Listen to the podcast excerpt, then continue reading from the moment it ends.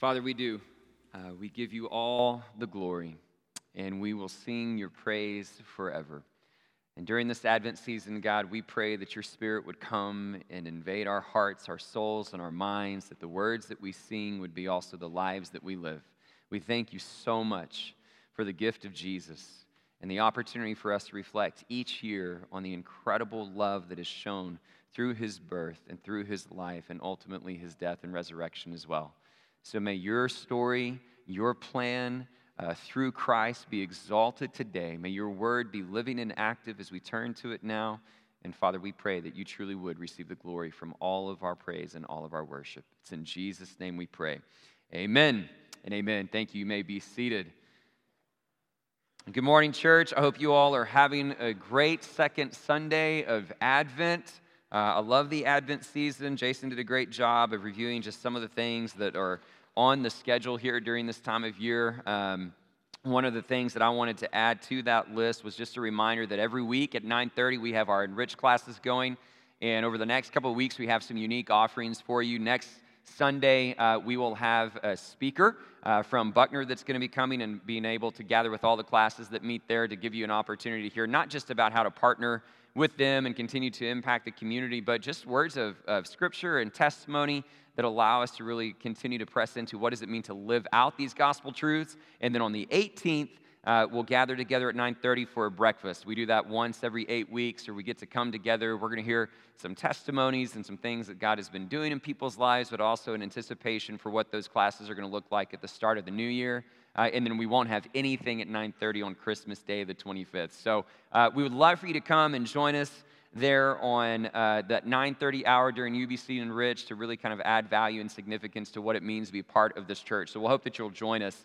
uh, at 9.30 over the next couple of weeks for those unique opportunities. And, and our emphasis for this advent season is just a reminder our theme is the love of god. Very simple uh, very straightforward. And when you think about love uh, love expresses itself in a lot of different ways. Uh, sometimes love is very spontaneous, correct? It just kind of catches you off guard. It's the unexpected, it's the love at first sight, it's just kind of the initial overwhelming reaction of emotions. Other times, love is very thoughtful and planned and intentional and organized and well thought out. And you kind of have all these different expressions of love. And I was trying to think of a way that we could try to articulate that and to see that in a very tangible way. And I started thinking about uh, the, the marriage proposal, right? That that's probably one of the best ways to see the thought out, planned uh, demonstration of love. Now, there are times where a marriage, a marriage proposal can be somewhat spontaneous. Uh, and, and not necessarily thought. Out that might be some of your stories, you know, where all of a sudden the guy's just overwhelmed with emotions, like, Will you marry me? And she's like, Yes. And it just kind of happens. I don't know. Uh, you don't need to raise your hand, but maybe that's a few of you out there, and that, that can be romantic. That can be really cool as well. Uh, but more often than not, I would be willing to argue that marriage proposals typically uh, result in somebody really kind of planning things out and thinking through, okay, how do I really get to this moment to demonstrate my love and reveal my love to the person that I'm dating? And so uh, I wanted to see different examples of this. And so this past Thursday, I spent a good chunk of my Thursday morning uh, watching marriage proposal videos. Life of a Pastor. Um, and, and it was pretty interesting because what you discover pretty quickly is that there's some really good plans out there, and then there's some really bad plans out there as well. In fact, one that I will share just very briefly uh, that, that I thought was pretty interesting was apparently this, uh, this boyfriend and this girlfriend, they go into a gas station convenience store and they're shopping in the back when all of a sudden uh, the convenience store gets robbed. And, and there's this guy at the cashier, and he like kind of shows his gun, and he Cashier has to hand over all the money, and the, the robber leaves the convenience store. So the boyfriend and girlfriend come up to the cashier, check on him, start asking about him. And all of a sudden, the robber comes running back into the store because he sees there are witnesses. So the boyfriend and the girlfriend, they run to the corner of the store. They literally are like cowering down on the ground, and the, the robber starts threatening them and yelling at them. And the girlfriend is hiding behind her boyfriend and is in tears and is just like panicked. And so, in the midst of his threatening, the robber goes, Do you guys have kids? And and they're like panicked and the guy says no i mean yes we, have got kids and he says well then are you married and he's like no we're not married and then the robber puts down his gun and reaches in his pocket and grabs the ring and hands it to the boyfriend and the girl like doesn't even realize that the whole thing has been staged because she's literally crying and hiding her eyes because she thinks this is how her life is about to end and he turns, he's like, hey, will you marry me? That would fall under the bad plan category, okay? That's not any, any young guys out there thinking about proposals. Don't fake a grocery store robbery, okay? Or a convenience store robbery, okay? Now, that being said, for all the bad plans that were out there, there were some pretty good ones and some pretty creative ones. And there was one in particular I thought, this is, this is pretty decent. And rather than share it or, or tell it, I thought I would show it to you this, this morning. I've got a video, but a couple of disclaimers uh, for you is when you look at the video, th- this is a, we kind of chopped it down just for the sake of time. You can go watch the extended version later if you feel so inclined. Uh, but you'll look at it, and there's kind of the main screen, and over to the lower left hand portion of your screen is another camera that's zoomed in on the couple. And, and so you just kind of pay attention to both. But let's watch this short video and see a good example of a marriage proposal. Uh, the reason I show you that video, right, is because you can see a good plan in place there. And when, when you're seeing love revealed itself with a good plan, you see the reaction. I love the, the girl's reaction. It's joyful celebration and praise. And that is the whole point for us this morning, is that when love has a good plan, right? When it has a really good plan, the heart responds with joyful praise and celebration. And that's essentially what we're talking about today. That's really what Advent is about in so many different ways. It's this revelation of God's love, showing us that God's love has a plan and it's thought out, it's intentional, it is good. And our response to it should be one of joyful celebration and praise. Let's take a look at it this morning. Grab your Bibles, turn to Romans chapter 8. And we've been in this chapter for quite some time now. And over the last several weeks, we in particular have been looking at uh, what it means to live the spirit filled and spirit led life. And Paul has really brought a lot of attention to, to the spirit uh, over the last several passages that we've looked at in this chapter. And again, I want to connect that to our theme for the year, which is living the renewed life and seeing that when you truly are renewed in Christ, then you are filled with the Spirit, you're led by the Spirit. And as we've talked over the last several weeks, the markings of that spirit filled, spirit led life is to be living according to freedom, obligation, adoption. We, we talked even for a little bit about how we navigate uh, suffering by anticipating the future glory that will be revealed. Uh, and then last week, we saw the final ministry of the Spirit, which is this idea of the Spirit pleading for us, interceding for us, uh, that it ways in which it leads us through our time of prayer. And so we've, we've looked at all these different elements of the spirit filled, spirit led life. But what we'll discover as we continue through this chapter is that now uh, the conversation on the Spirit will kind of, excuse me, fall into the background a little bit. Uh, we don't want to forget everything that Paul has just said because it serves as a really important context to everything else that we're going to be discussing. But now he begins to shift his focus uh, in the rest of chapter 8 to really begin to accentuate the incredible love of God that is revealed in Jesus Christ. But before he gets to that uh, emphasis and, and that kind of elaboration on the love of God, these three verses we'll look at today tells us that that love has a plan. And that's what we're going to be taking a look at. Verses 28 through 30 this morning. Let's read it together. it says, And we know that in all things God works for the good of those who love him, who have been called according to his purpose. For those God foreknew, he also predestined to be conformed to the image of his Son, that he might be the firstborn among many brothers and sisters. And those he predestined, he also called. And those he called, he also justified. And those he justified, he also glorified. Okay, uh, these three verses are, are just so cram packed uh, with a lot of different meaning and a lot of different things that I think are worthy of our consideration and our reflection this morning. And so, what we're going to do is we're really going to work through them just little by little. Uh, we'll get through it somewhat efficiently, uh, but we're going to really kind of take this almost phrase by phrase to try to really understand a, a, lot of what is being articulated here. And, and I'm doing that even because of the way that this passage begins. It starts with that first uh, three words or so, for we know, right? And that word for knowledge means to understand.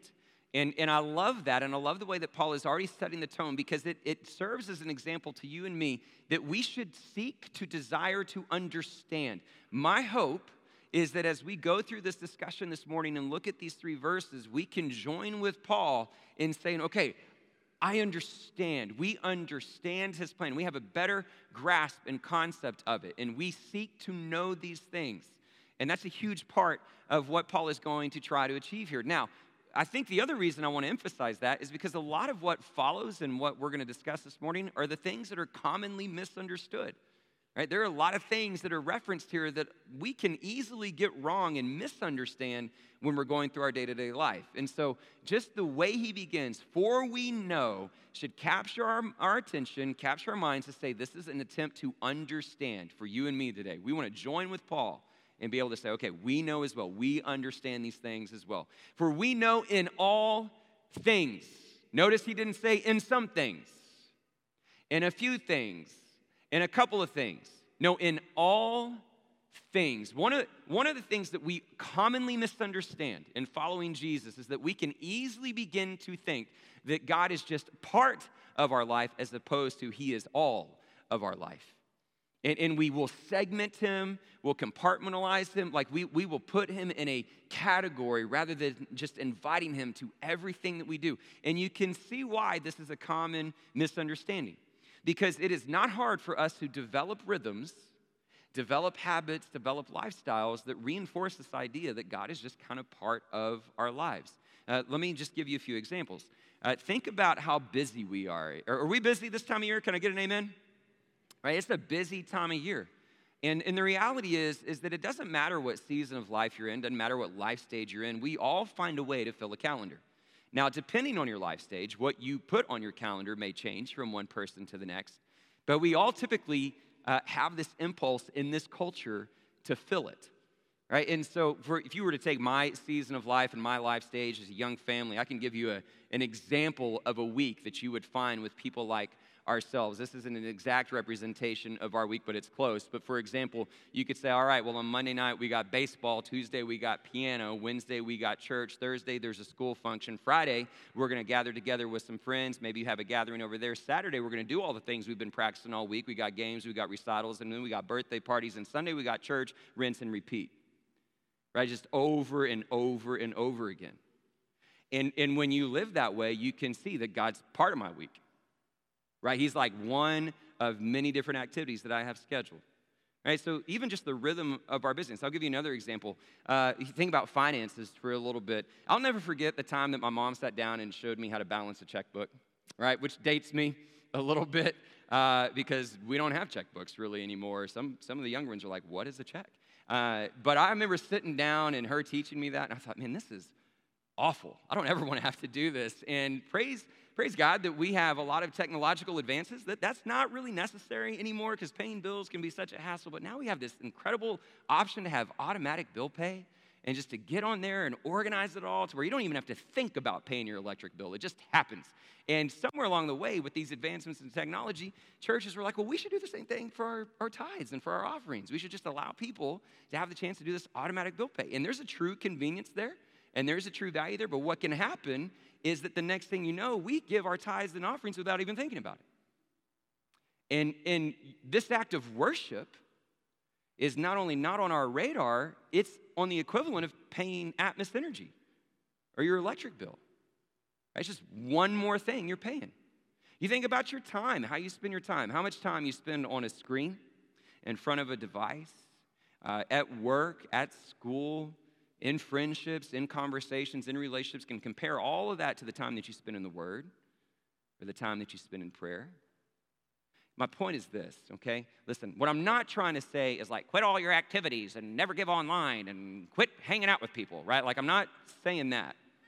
Okay? The point the point is that it's easy for us to develop these habits and these lifestyles where we instinctively just see God as part of our life.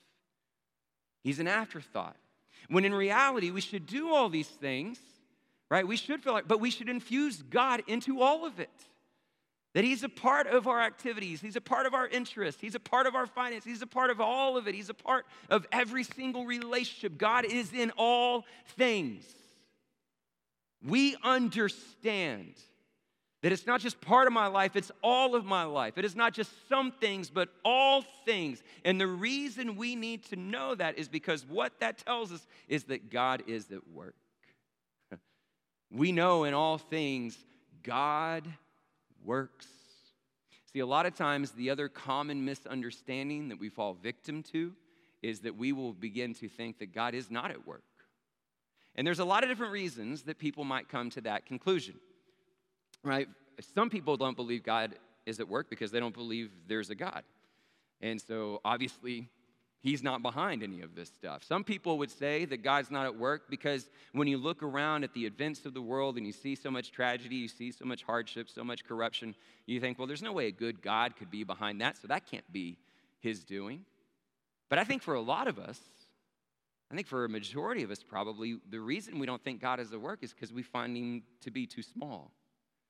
Right? God, God doesn't find himself worried about all the details. That's, that's too much for him. He's only worried about the important people and the important events.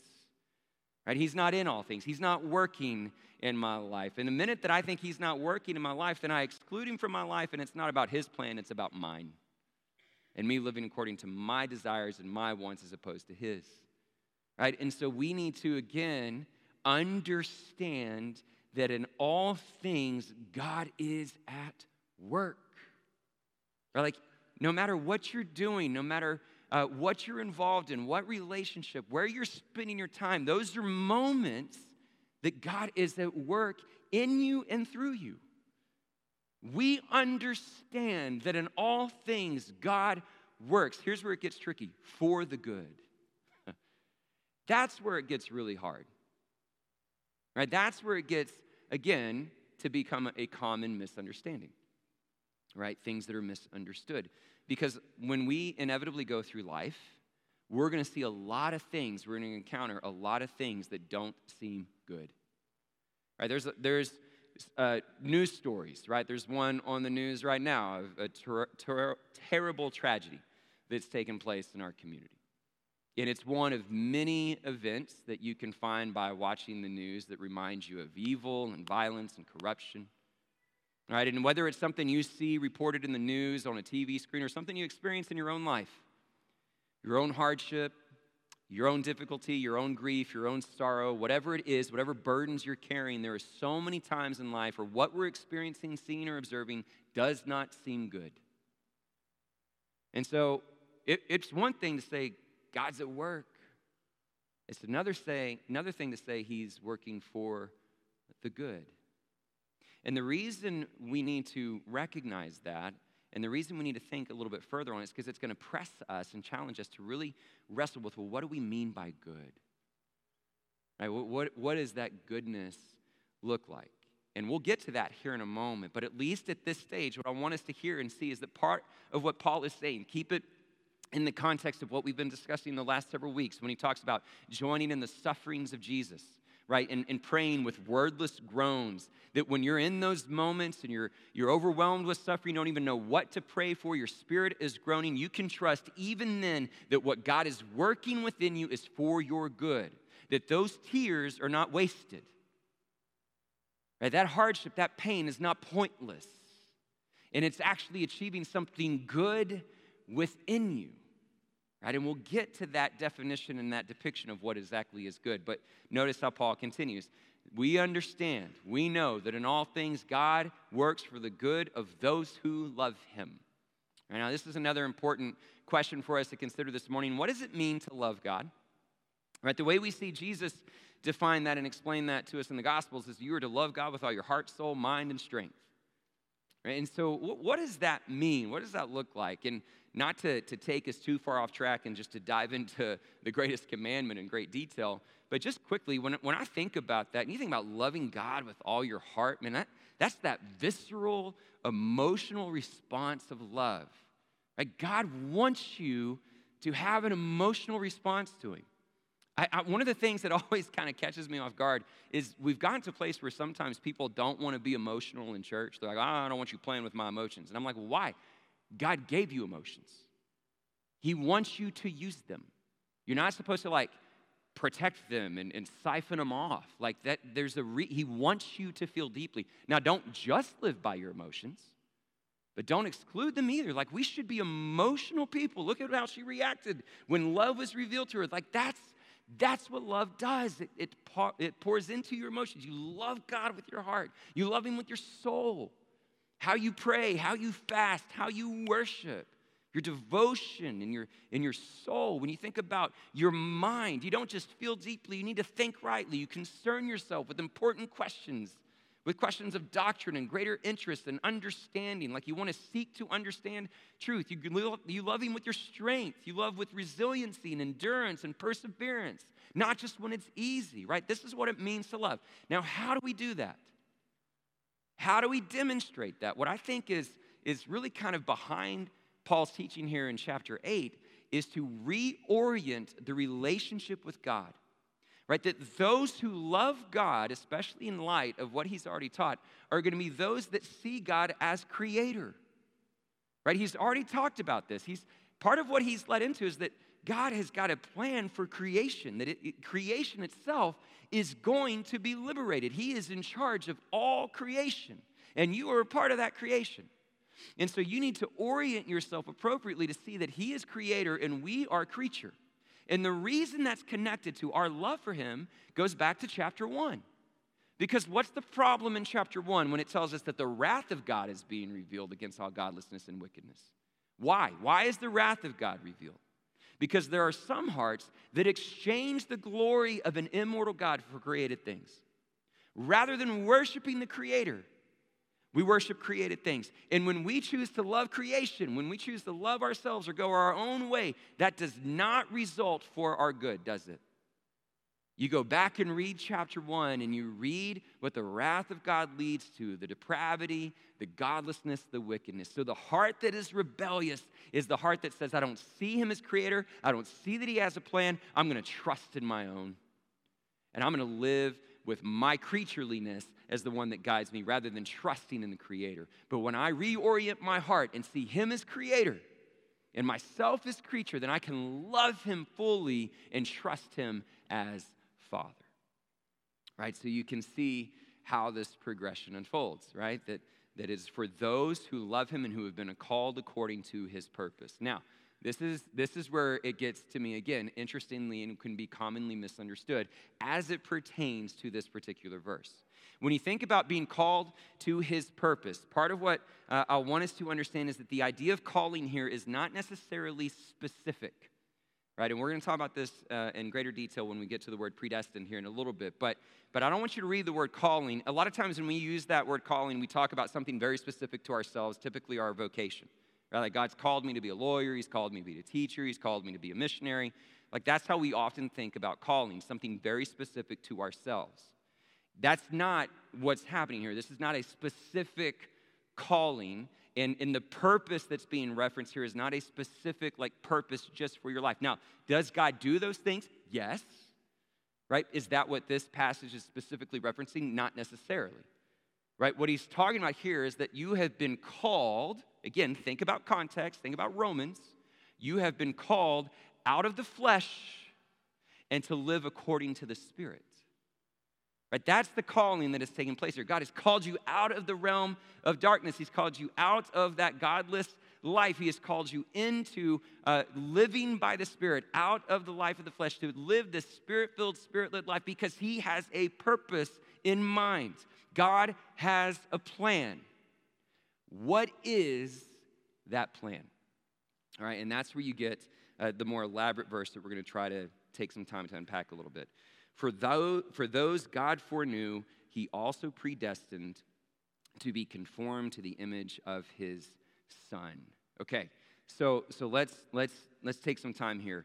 Uh, for those he foreknew, uh, again, part of what we need to understand is that this isn't necessarily a very specific reference to all of our individual lives. Now, that is an element I believe in Scripture, but when he says those he foreknew, part of what we're talking about is God's overarching purpose and what's about to come later in this verse. So imagine for a moment, to help explain this, imagine for a moment that you are a Jew in Rome and you're in this church, and your whole life, you have been told and you have been taught to believe that Israel is God's chosen people. You are the holy nation and that the Gentiles are to be excluded. And then all of a sudden you wake up one day and you're in church with Gentiles.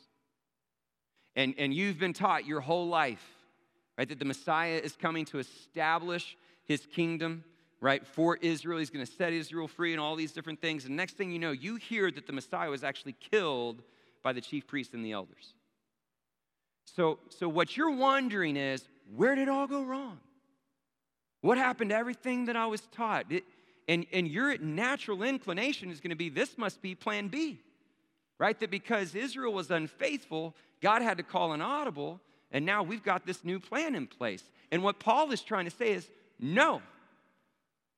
No, this isn't plan B. This is not a response to Israel's rejection. God foreknew this.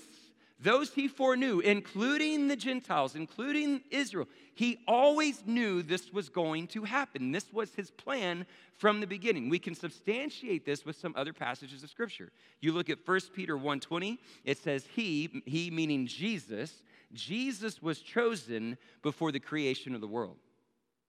Take that in, right? But before anything came into being, Jesus was in mind. Ephesians 1 4, for he chose us in him before the creation of the world to be holy and blameless in his sight. God foreknew that his plan was that in Christ he was going to take humanity and make us holy and blameless in his sight. This was always in his mind.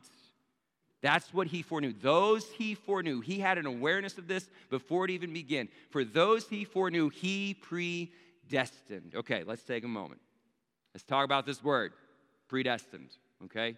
Because here's what can happen you get to a passage like this, uh, and you take that word predestined and you can hijack it and take it into uh, this debate and this discussion that is pretty common uh, within Christendom, within Christian history, within churches uh, which is the question of predestination versus free will. Sometimes it's, it's re- referenced as Calvinism or Reformed theology or Arminian theology or choice, right? There, there's all these different ways that can be described and discussed. And so there is an impulse for people to, to, to read this verse and go, all right, there's the word predestined, God predestined, boom. Case closed, it's settled, and they take it into that debate and they and they use it in a different context. And I want to try to unpack that for a moment, okay, just since we're on the subject. One of the things that I want to, to share with you whenever we have this conversation of does God preordain everything? Does He predetermine everything? Or is there an element of choice? One of the things that I think we have to guard against, and I, I first got this from C.S. Lewis, I think he references this in his book Mere Christianity, is that one of the things the devil loves to do is give us two choices is make it, and make us think it's one or the other. When in reality, the truth is often somewhere in the middle. And, and there's a lot of reason we need to guard against things like that, right? Because if you think about it, it, politics would be a great example. When you have two choices of something and you have to declare for one, what you typically do is you make your choice and then you have a tendency to villainize the, oppo- the opposing view, right? So you may sit there and think to yourself, all right, I'm going to be Republican. And that's not just because of me wanting to be Republican, because I can never be a Democrat, right? Or you may sit there and be like, all right, I'm a Democrat.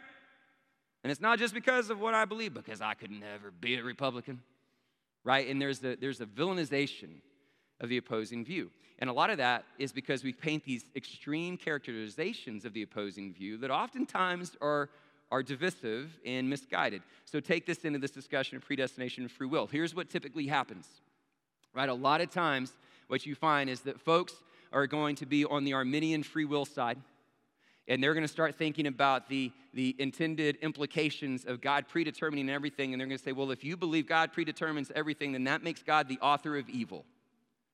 All those tragic events that you're seeing unfold on the news, every terrible experience, God is orchestrating every single one of those moments. And He's the author of evil. And oh, by the way, if He's in charge of everything and everything's predetermined, then why would you pray? Why would you go on a mission trip? What's the point? Right? And they, they, they have this kind of extreme characterization of things. On the other side, you know, if you're Reformed, you're Calvinist, you believe in predestination, you're going to look at those that are Arminian, those that believe in free will, and you go, okay, so if it's all about choice, then where's God's sovereignty? Right? And in this situation, God's not in control. He's just sitting up in heaven, fingers crossed, hoping you choose the right thing, seeing if this plan kind of works out the way that He intended. And now you're, you're the one that gets the glory. You're the one that gets to be in control and not God, and it undermines his sovereignty. And so we have these characterizations on either side, and what happens? We fight. and we divide and we don't affiliate with one another, which is exactly what the devil wants.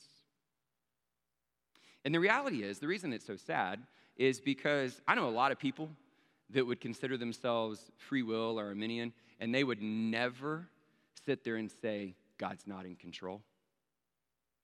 They would never, not the ones I know, try to take glory from God. I know a lot of people that are reformed, a lot of people that, that really staunchly believe in that, they would never say God is the author of evil. Don't pray, don't go serve. Those things, there might be people out there that think they're very few and far between. And yet we will villainize the opposing views based on these characterizations. And the reality is, from my point of view, is that when you look at Scripture, there is a beautiful mystery to behold. Right? Like, you look at Psalm 139 and you see declaration in Scripture that says, All the days were ordained for me before one of them came to be. And it seems to accentuate the sovereignty and the predetermined plan of God for our lives. You look at things like creation, and God saying, Do not eat of this fruit, for if you do, you will die. And that's a command that implies you have a choice. Right? Why give a command if there is no choice? Because love that is chosen is much more compelling than love that is forced. You look at stories like Abraham and Moses negotiating with God. There are moments where we have a voice and a say in our relationship with our Creator. Now, how all of that works together, I have no idea. It's mysterious to me. And somewhere along the way, we grew uncomfortable with the mysterious. And we somehow felt like we need to be able to explain everything about God. Why? He is an infinite being and we are finite creatures. So rather than trying to debate and argue over the mysterious, why don't we gather together and just behold it and marvel at it? And yet it be, let it be a reminder that He is creator and we are not. Here's my point. As a little brief aside. This discussion of predestination, right? There's a mystery to it. Don't hijack this word in this verse and infuse it into that discussion because you miss what's being said. This is not him saying that God has predetermined everything in your life. This is not a verse that's going to say today at 11:55 you're going to turn left on Berry Street, turn on the radio and your favorite song is going to play because God predetermined it. Now maybe maybe if there is a period right after this word, maybe we could start to consider bringing it into that sort of dialogue. But what Paul does here is he actually explains to us what God has predetermined. And that's the part that people miss. Right? He actually tells you, here's what God has predetermined. He foreknew and he predestined you to be conformed to the image of his son. That's what he's predetermined. And that is what is good. That's what makes his plan so incredible right? That is the, the predetermined script that has been laid out for your life that He has designed you and intends for you to be conformed into the image of His Son. That's the plan. And so now, connect this discussion with everything that Paul has been saying over the last several weeks that we've been talking about. Right? When you think about suffering in particular, right? Joining with Christ in his sufferings, when you think about those moments of having those prayers of wordless groans, where you're overwhelmed, you don't even know what to pray for. Paul is saying those moments can be used for your good because they can actually conform you into the image of Jesus. And so when you see God take on flesh and dwell among us, and we see the Advent season pointing to this, this idea that God wants to reveal who He is. Part of what He's saying is, I'm going to show you what I want you to be conformed into. I'm going to give you Christ so that you can see how I want you to respond to suffering. Because what does Jesus do when he encounters the most incredible moment of his life, overwhelmed with suffering? He falls on his knees and he says, Take this cup from me, but not my will yours be done. And in that, we now have an example that shows us that if we are going to be made into the image of Jesus, if we're going to be conformed, if we're going to be given the mind of Christ, as Paul says in Philippians 2, then when we also encounter suffering, hardship, struggle, trial, whatever it is, we can fall on our knees and we can ask God, please take this from me, but not my will, and yours be done. And in those moments, we're being conformed into Jesus, and it's for our good. And it's not just our suffering, right, church? It's in all things. So, in moments of good fortune, of blessing, with finances, with every relationship, everything that we have, we have these moments and opportunities to be conformed into the image of Jesus. That's his intent, that's his plan. So when we see and understand that in all things God is at work for our good, that if we truly see Him as Creator and depend upon Him, knowing that His purpose was to call us out of the flesh and to live by the Spirit, that He has predetermined and knew this from the very beginning, that all those moments could be opportunities to make us more like Jesus. And the more we do that and lean into that, the more we become aware of his incredible love.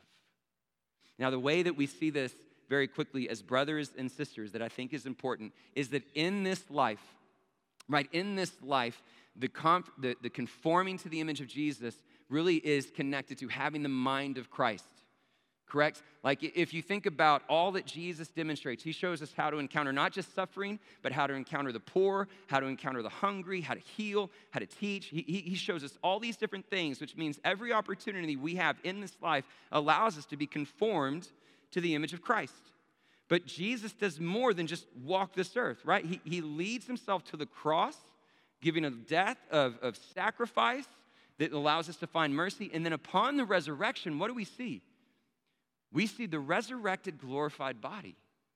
And this is part of what Paul has already talked about with creation groaning, waiting to be set free. We groan too because we're awaiting the redemption of the body. So in this life, we're molded by having the mind of Christ, but once we pass through death, we're actually going to be conformed to have a similar body of Christ, a resurrected body of Christ. And so Jesus has gone first. He's the first fruit, He's the firstborn. But as we are made into His likeness, we become brothers and sisters. And that's what Paul is referencing there. And so, verse 30 essentially becomes the summary statement, right? That essentially those he predestined, he, he is predetermined for us to be conformed into the image of Jesus. And those he he's predestined, he has called. He has called you out of the flesh and to live according to the Spirit. And those he has called, he is justified in Christ. He is made right because of what he has done through Christ on the cross. And because of what we see in Christ through the cross, through the resurrection, we know that he is leading us into ever increasing glory. For those he predestined, he has called. Those he called, he justified. Those he justified, he will glorify. And as we see again, church, this plan, this journey of following Jesus is on a path towards glory. And we can trust it and we can see that it is good. And that's what Paul is using is the groundwork and a foundation to lead us into this incredible articulation of his love. And to me, that's what Advent is all about. That's my hope for you. In the midst of all the busyness, all the schedules, all the things that are going to be on, on, your mind and, and on your list of responsibilities of do's and don'ts over the next several weeks, that you would see that God is not just a part of those things, He's in all of it. And every single one is an opportunity for you that as we go through this busy season, we think about what we're celebrating. We are celebrating a God that took on flesh and was born in a manger. And with that, it reveals that our God, who is love, has a plan. And He has you in mind. And in this great plan, He has designed it so that you can navigate the deepest valleys and the greatest mountaintops in a way that allows you to be conformed into the image of the Son that He loves so that you can step into an eternal glory. and the, you, you may look at this plan and go, why would He do it? Why would a God take on flesh and dwell among us and do such things? And the answer is simple because he loves us. Love has a plan, and it is a good plan. And so, this Advent season, may we also respond with joyful celebration and praise because he loves us. Let's pray. Father in heaven, we do love you. And we are so grateful that you love us. Father, we recognize that there are so many things that we misunderstand, things that we get wrong. And Father, we pray that you would allow us to seek to understand. Father, that if there's any heart in here today that is confused, bewildered, distraught, or burdened because they have lost sense or lost sight of your love and your plan for them, God, I pray that you would restore it to them now. That you would give them the opportunity to respond in gratitude and in faithfulness and in joyful declaration with a love that responds to your love and says, Yes, God, we, we will commit to you for the rest of our lives to give you everything that we are, not just part of our lives, but all of our lives. And so, Father, teach us to be anchored to all that you've done, all that you are doing, and all that you're going to do, that we may celebrate with joyful praise during this time of year that reminds us of your incredible plan that is filled with your love. We thank you, Father, and we pray all this in Jesus' precious and holy name. Amen and amen.